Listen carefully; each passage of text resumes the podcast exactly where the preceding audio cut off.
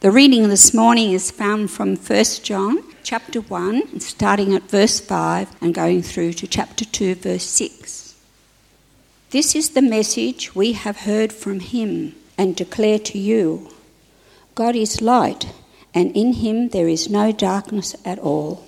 If we claim to have fellowship with him, yet walk in the darkness, we lie and do not live by the truth. But if we walk in the light, as he is in the light, we have fellowship with one another, and the blood of Jesus, his Son, purifies us from all sin. If we claim to be without sin, we deceive ourselves, and the truth is not in us. If we confess our sins, he is faithful and just and will forgive us our sins and purify us from all unrighteousness. If we claim we have not sinned, we have made him out to be a liar, and his word has no place in our lives. My dear children, I write this to you so that you will not sin. But if anybody does sin, we have one who speaks to the Father in our defense Jesus Christ, the righteous one. He is the atoning sacrifice for our sins, and not only for ours, but also for the sins of the whole world. We know that we have come to know him if we obey his commands. The man who says, I know him, but does not do what he commands, is a liar, and the truth is not in him. But if anyone obeys his word, God's love is truly made complete in him. This is how we know we are in him.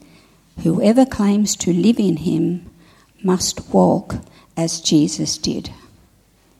Last year, for the second half of the year, we tracked through the Gospel of John. And starting last week, we've begun on the letter which we call First John, so one of the letters that he did write. And this morning, I actually want to talk about walking. Do you know that there is actually a right way to walk? Now, if you're a physio or a podiatrist, you understand this. There is a right way and a wrong way to walk. We have a ministry couple that we catch up with about every year or two, and he's in ministry, and she practices as a, as a podiatrist. And, and you know how dinner conversations wander around? Well, we got on to talking about walking. And this was quite news to me that there is a wrong way to walk. And you may go, that's stupid. I'm upright, my legs are moving, that's walking, that'll do me. But she spoke about how if you don't walk right, it causes damage to your feet and it can cause other damage to parts of your body, which you go, really? Your hips, your joints, your back? How can that be? So Physically, it's important to know how to walk right. And this is what John is actually talking about in this passage. He's talking about the right way to walk. He uses this metaphor of walking actually a number of times in this passage of encouraging Christians to live right. The word that NIV unfortunately has increasingly translated, I noticed Bev, yours had walk at the end and then it said live. The Greek word is the same. Where it says walk in the darkness, walk in the light, walk with Jesus, walk like Jesus, it's all the same word, but NIV is trying to get rid of the metaphors and make it plain for people to understand. And so they use the word live, which is unfortunate because it's a beautiful metaphor and we lose something out of the translation. But this is about walking like Jesus, and this is the metaphor that John is using. He wants us to walk like Jesus. That last verse. Anyone who says, whoever says, I abide in him, ought to walk just as he walked. Before we look at what it means to walk like Jesus, though, we do need to see where John starts because John starts this section of his letter with another metaphor. So there's a metaphor of walking, but then there's also a metaphor of light. He says, God is light. That is obviously not a literal definition of God, it's a metaphor. God is light, and in him there is no darkness at all. Now, this is quite a common description of God as God being light. And when the scriptures talk about God being light, there are two senses that this metaphor is wanting to convey. The first is that God is truth. In him there is no deceit, there is no lie. Truth is found in God, and truth defines an aspect, a very strong aspect of who God is. He does not lie, he is not mistaken, he does not deceive, and in God we find truth. In God we have truth revealed to us. And we know that God has given us His word in Scripture, that is God's truth revealed to us. So God is truth, and what He reveals to us is also truth, both in His word, but also in the greatest of His revelations, which is His Son, Jesus Christ. Jesus Christ is truth. The second aspect of the metaphor that light conveys is to do with goodness, purity, holiness. So when we talk about God being light, it's God is truth, but also God is perfectly good. He is, he is just defined as being good. There is not an evil thought and not an evil motive or an evil action. He is good and he is holy and he is pure. So in John's gospel, when he begins, he talks about Jesus and he describes, yes, I mean the gospel, not the letter. He talks about Jesus coming as the light of the world.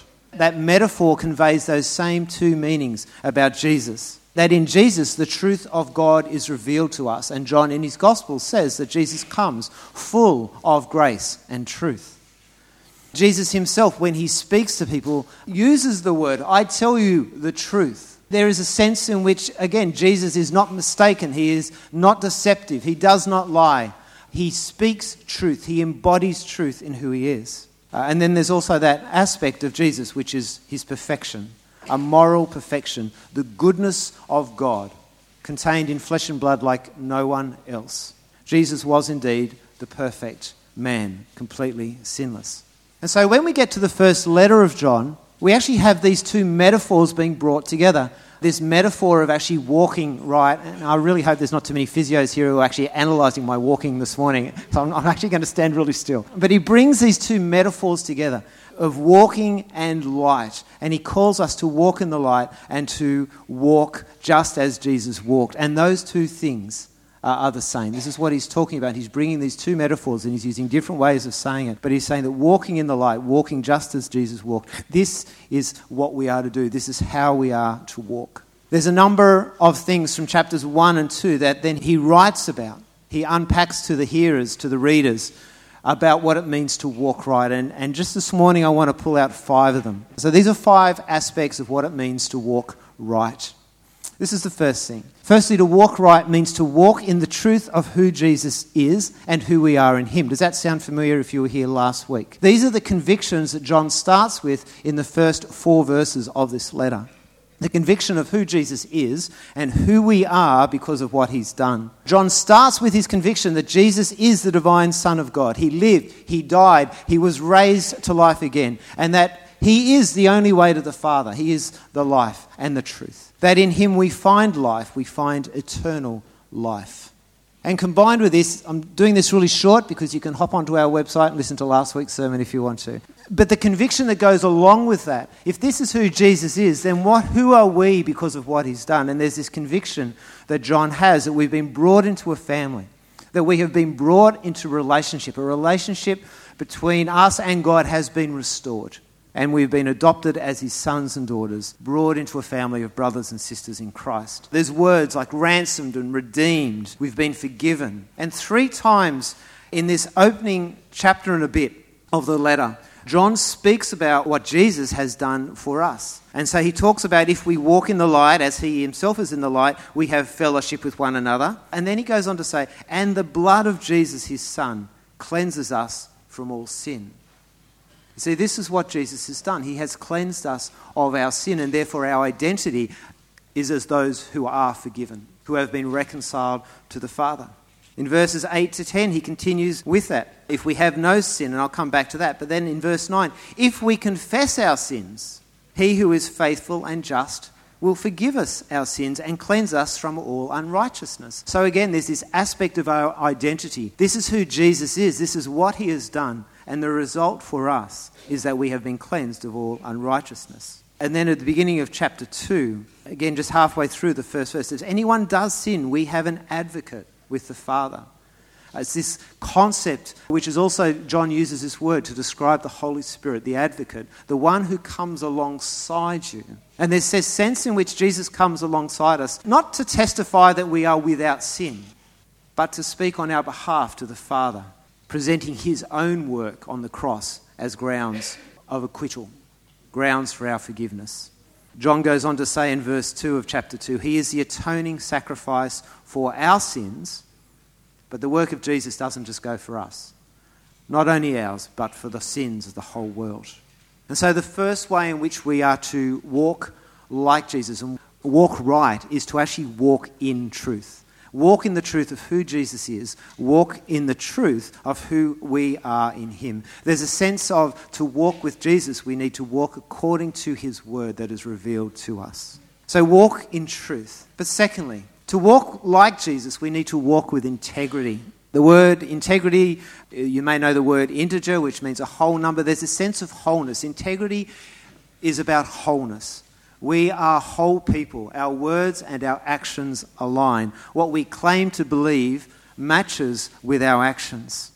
John says if we claim to have fellowship with the Father, if we claim to belong to Him, if we claim to be in a relationship with Him and yet walk in darkness, again, this metaphor of actually walking out of truth, walking out of the sense of holiness and purity that God is, then we lie. We do not live out the truth.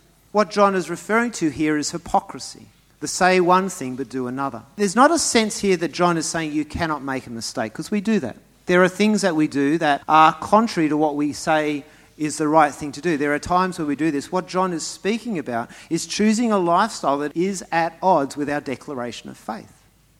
It is a two facedness and a hypocrisy. I say that I am this, but in reality I live like that. Now we know that Christians aren't perfect. And I don't think there are strong expectations from most people, maybe some, that Christians would be perfect. I haven't met too many people who would expect perfection of Christians. But there is an expectation, I think, of most people that we would, as would most people, live consistently with what we say we believe. Whether you're a Christian or, or an atheist or a Muslim, it really doesn't matter. There is an expectation, I believe, on all people, from all people, that we would live consistently with what we say is true or what we say we believe. And in, when you look at the scriptures, when it comes to hypocrisy, it's one of the things that Jesus actually really lets rip at. Jesus is very compassionate and kind and loving towards those who are regarded as sinners. But if you want to read angry Jesus, because there is an angry Jesus in the Bible, go to Matthew chapter 23. My goodness, that is some sermon, and I am so glad that I was not on the receiving end of it. It's woe to you. They call it the seven woes. It's woe to you, you Pharisees. Woe to you, you hypocrites. He uses that word hypocrites, hypocrites, hypocrites. And he says, These are the things you stand for, and yet this is what you do. And he uses very specific illustrations, like even to the point, you tithe your mint you know, we've got a mint plant at the back of our place. I don't tithe my mint plant. I do not drop mint leaves into the offering bag. And Ian's very happy about that. But he goes, You tithe your mint, you tithe dill, for goodness sake. And yet, you ignore the weightier matters of justice and mercy and righteousness. And that's just one of the seven. There's something that gets Jesus angry when we read the Gospels, and that is hypocrisy. He doesn't get angry at people's sinfulness, where there's a confession and there's a repentance that comes with this, but he cannot bear to see religious hypocrisy. That's what John is talking about. This aspect of saying, well, this is who I am, and this is what I believe, and this is what I stand for, and yet doing completely the opposite. I think there's a certain ex National Party leader who was condemned not so much because of what he did, but because the stand that he took on the sanctity of marriage in the months beforehand. You see, there's something that just grates when it comes to hypocrisy. And John says, Don't be like that. You cannot say you walk in the light and yet walk in darkness. You want to walk like Jesus, walk with integrity. You see, what Jesus said is what he did. What Jesus believed shaped his entire life. He was consistent with what he knew to be true about himself and about his Father. Walk like Jesus, walk with integrity. Let your words and your actions marry. If you want to walk like Jesus, thirdly, walk with humility. Humility is not about having a low opinion of yourself. Humility is having a right perspective, actually, of seeing ourselves as God sees us. Humility is one of the aspects of who Jesus is. He humbled himself to come to us. Ultimately, he humbled himself in dying for us on the cross, the shame of the cross. But Jesus knew who he was in relationship to his Father. He knew that he had lived a perfect life. Now, we can't make that claim. And John warns those who would say, I have no sin, or those who would say, Well, I've never sinned. And he says, You're self deceived. But we need to walk in humility. I think some of us, perhaps most of us, have a remarkable ability to overlook our own faults. Have you discovered that? You may not have because it's about yourself. Well, let me put it a different way. Have you noticed how other people are much more sinful than you are and that their faults stand out much more? and I'm, not meaning this as a criticism because I, I do it myself as well. We have this remarkable ability to overlook our faults. They're just like, oh, they're little character flaws. They make me cute. Or sometimes it is a little bit more sinister in that we know that we have a favourite sin, something that we know is not pleasing to God, and yet we choose to pursue it. We are much better at seeing the faults of others than our own. Um, Jesus, I think, talked about specks in other people's eyes whilst having logs in our own. I also want to acknowledge, though, that for some of us, we get bogged down in sin. There's a sense of being overwhelmed with despair, the hopelessness of having an aspect of our life that we know is not about walking in the light. And we're not able to minimize it anymore. We're not able just to justify it or put it aside. But it actually plays deeply upon us. There's a sense of hopelessness and despair. Humility will deal with both of those attitudes. Because humility is seeing ourselves as God sees us. We are imperfect, but loved. You understand that? We are imperfect, but we are loved by our Father, and we always have an invitation to join Him at His table. John says that we are forgiven when we confess. That when we acknowledge our wrongs, we have a Saviour and we have a Father who is quick to forgive. Confession is an act of humility. To come before God or to come before a trusted friend and to actually confess our failing is an act of humility. It is an act of humility when we put aside justifying our sin, hiding our sin, making excuses for our sin, but simply coming and acknowledging that I need forgiveness. Jesus was perfect. We are not. But we need to walk like him with humility. I just want to say at this point that the gospel is all about grace. God comes to us in Jesus and does it all for us. This is not a message that says you need to try harder because that doesn't work. The gospel is about grace. We are called to come to a Father who loves us and who forgives us. But our response to grace cannot be dismissive. It can't be a sense of, oh, well, if there's grace, then I can just sin all the more. Because grace is free, but it did not come cheaply. And grace is not meant to lead us to a life of hypocrisy and denial. It's not meant to lead us to a sense of self righteousness or arrogance. The response to grace is to walk like Jesus walked. Fourth way to walk like Jesus is to walk in obedience. And this is in verses 2 and 3 of chapter 2. Verse 3 Now we may be sure that we know him if we obey his commandments. And he goes on to speak about obedience. Now, we don't like the word obedience, do we? Because obedience is something we apply to our dog or something we demand perhaps of those who are under us. We need to no longer see obedience as a terrible word. What we need to do is break the link of obedience with words such as have to or should or must. They're the horrible words have to, should, must, and this loss of freedom to see obedience as a loss of freedom and instead an adhering to rules that God has laid down for us. And this is where I think the try harder, try harder, come on, just try harder to keep the rules can be such a damaging way to live. Because if we take that approach, I have to try harder, I need to try harder, all we end up doing is finding that our motivation is all wrong and we will consistently fail. Obedience and submission was such a mark of Jesus' life. When you think about it, all authority on heaven and on earth was given to Jesus Christ, but he was obedient and he submitted himself to the Father's will. He obeyed the Father perfectly. But why did Jesus do that? Was it because it was written down somewhere in the handbook that he got given before he was a baby? Is it because he said, Well, I just have to do this? Or my father would expect me to do this, or I should do this? It's not motivated by that. What was Jesus' motivation for obedience and submission? Do you know? It was love. It was love for the Father and love for us. It was not a had to, not a should, but it was out of love. You see, I would hope that it's not a chore for you to feed your children. I would hope that it's not a chore for you to actually make sure that they have a house to live in and clothes to wear. I would hope that you do those things not because FACS will come and take your children away from you if you don't, that that's your motivation. If I don't feed my children, if I don't clothe them, if I don't house them, then I'm going to lose them. I would hope that your motivation, and I would hope this is why my mum did it as well, is because of love.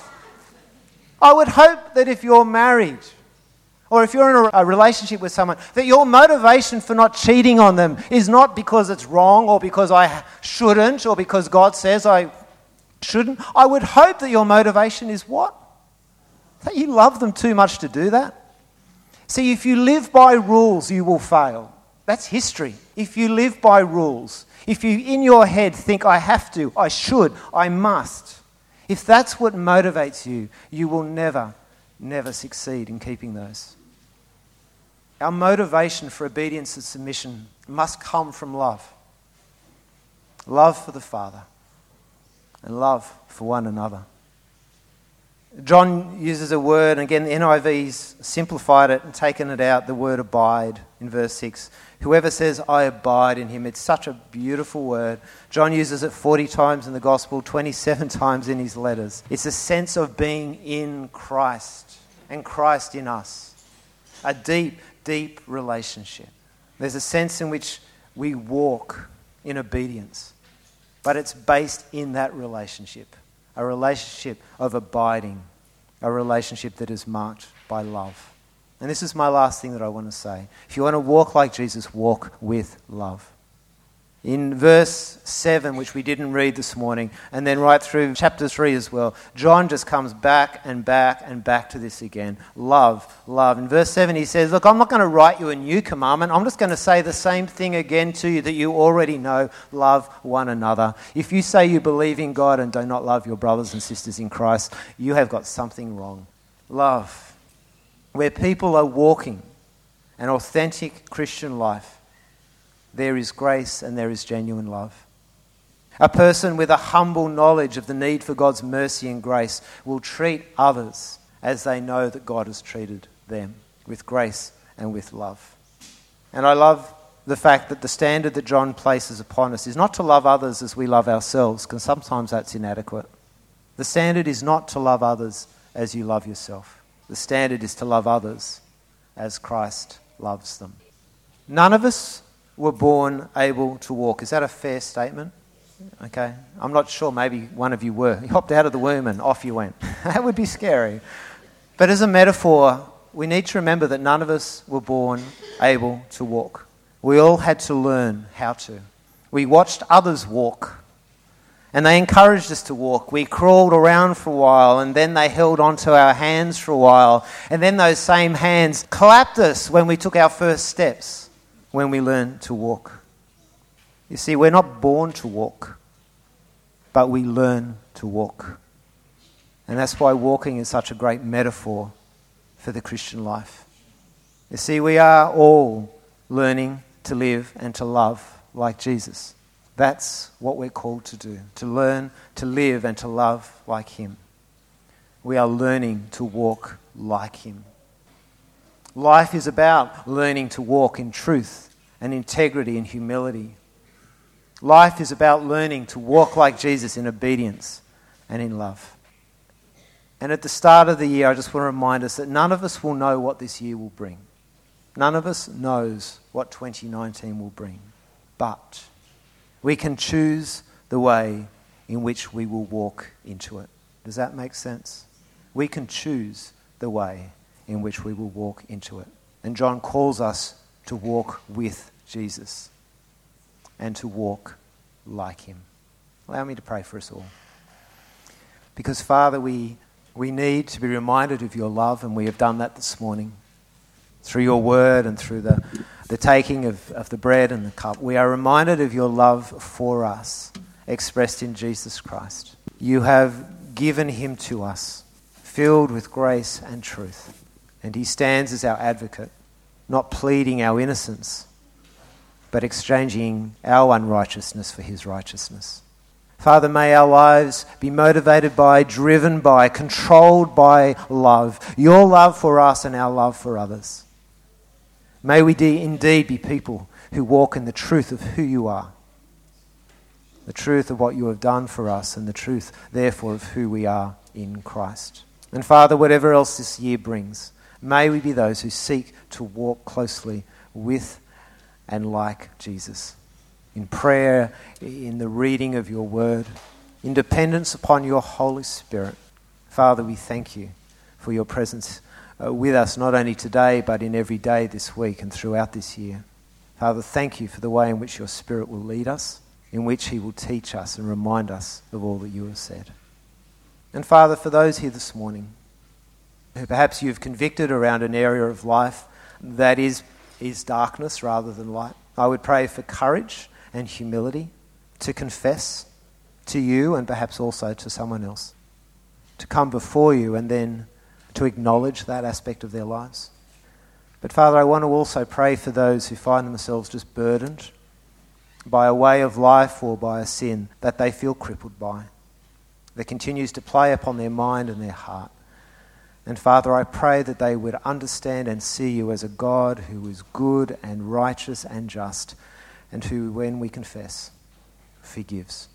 Lord, give anyone within this room this morning just that freedom to walk in the truth of the forgiveness that is given, the forgiveness that is given in Jesus Christ. Father, may we live our lives in such a way that it brings glory to you, it brings glory to your name. Lord, give us love and humility, integrity that aligns our words and our actions.